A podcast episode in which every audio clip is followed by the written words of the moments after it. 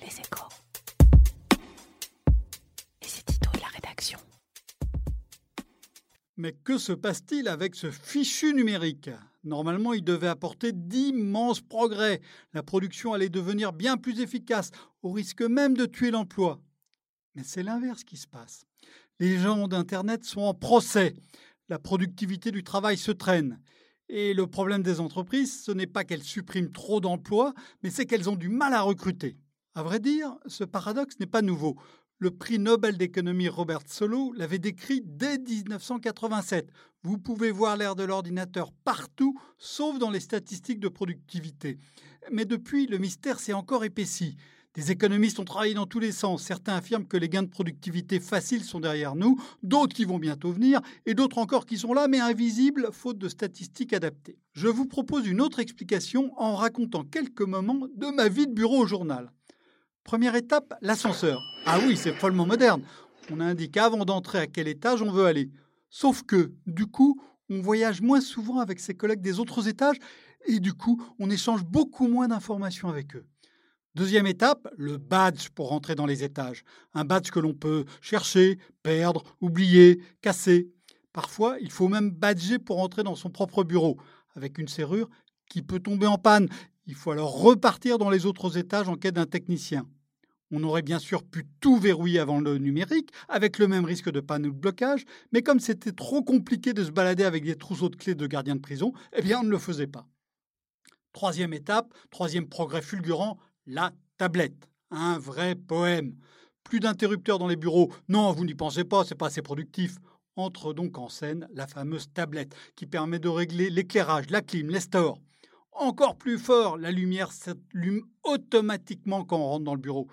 Mais le néon au-dessus du bureau, lui, eh ben, il rend le clavier trop brillant. Il faut donc aller à la tablette, éteindre l'éclairage coupable, ce qui suppose de choisir sur l'écran un menu, puis la lampe concernée, puis son interrupteur.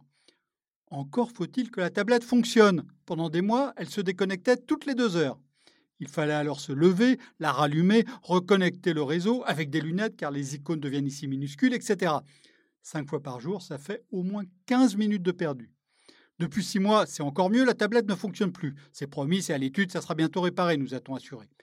J'ai donc repris la bonne vieille méthode, monter sur le bureau pour dévisser ou revisser le néon éblouissant. Mon voisin, placé devant la fenêtre ouest, a un autre problème. Il passe ses belles après-midi à déplacer devant la dite fenêtre un cintre où il a accroché un manteau, été comme hiver, pour éviter le soleil dans son écran, car évidemment, sans tablette, pas de store. Citons trois autres étapes, on pourrait en citer bien d'autres, que l'on retrouve dans beaucoup d'entreprises. D'abord, les centaines de courriels par jour qu'il faut bien trier. Ensuite, le téléphone fixe. Eh bien, il est devenu incertain les appels s'interrompent mystérieusement. La seule régularité, c'est l'envoi d'un message demandant d'évaluer la qualité de l'appel uniquement quand il n'y a pas eu de problème. Enfin, dernière étape, la capture du temps de cerveau disponible, selon l'expression de l'ancien PDG de TF1 Patrick Lelay. En se promenant dans le journal, on sait vite qu'il se passionne pour les chaussures, pour les séries vidéo ou pour d'autres domaines pourtant éloignés de l'expertise professionnelle de chacun, y compris, bien sûr, moi-même. Rien de tout cela n'est éternel mais il faudra une génération au moins pour essuyer les plâtres du numérique.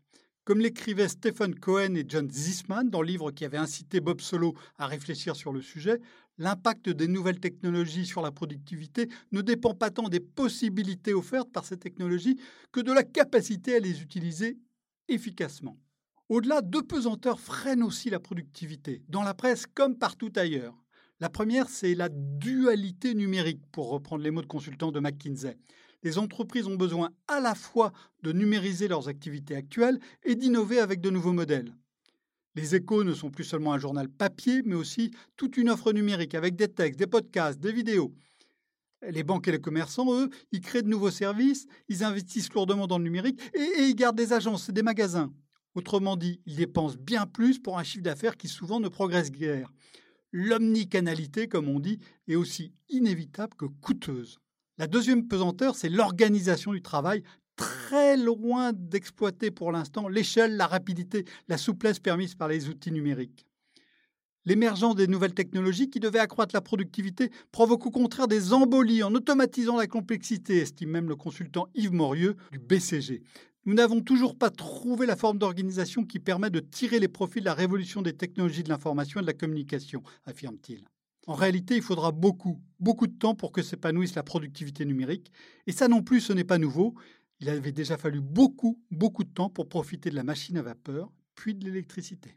Retrouvez tous les podcasts des échos sur votre application de podcast préférée ou sur leséchos.fr.